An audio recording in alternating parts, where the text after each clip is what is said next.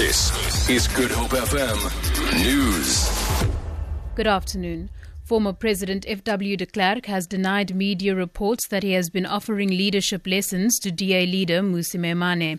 In a statement sent on his behalf by the F.W. de Klerk Foundation, the former president says there is no truth to the Mail and Guardian assertion and has only interacted with Maimane once during a courtesy visit in March last year. A Mail and Guardian report today said four party insiders had confirmed that the former president had on several occasions been tutoring Maimane on speeches and leadership and acting presidential. Mail and Guardian editor in chief Verashni Pillay, meanwhile, says the paper stands by the story. She says Maimane was given ample opportunity to respond to the allegations ahead of publication. She says none of the paper's sources could go on record because of what she claims to be a climate of fear in the party.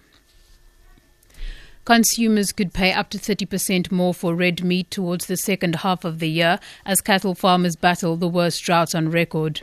The Western Cape Red Meat Producer Organisation says farmers have moved most of their livestock to the Southern Cape to avoid major losses.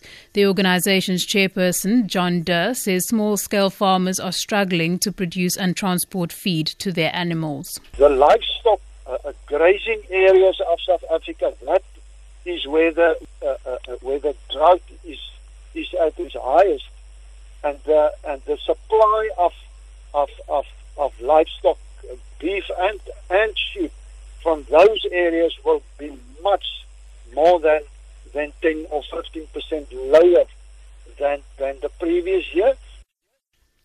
There is still no indication whether the family of US rapper and actor Yasiin Bey, better known as Mos Def, have abided by a Home Affairs deadline to leave the country. Mos Def, whose real name is Dante Smith, was arrested in Cape Town about two weeks ago trying to board a flight to Ethiopia. The Home Affairs Department then discovered that his wife and four children were living in the country illegally since April 2014.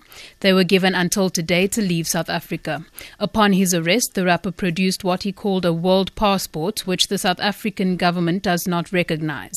He is out on 5,000 Rand bail and will remain behind to stand trial in March on immigration related charges.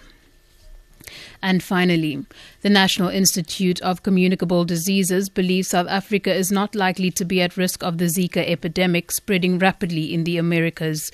The Zika virus is spread to people through infected mosquitoes. Thousands of babies have been born mainly in Brazil with underdeveloped brains and heads. NICD Deputy Director Lucille Blumberg has warned that pregnant women should be careful about going to countries like Brazil at the moment. Blumberg says there are checks for fever at South African airports. For Good Hope FM News, I'm Danielle Buse.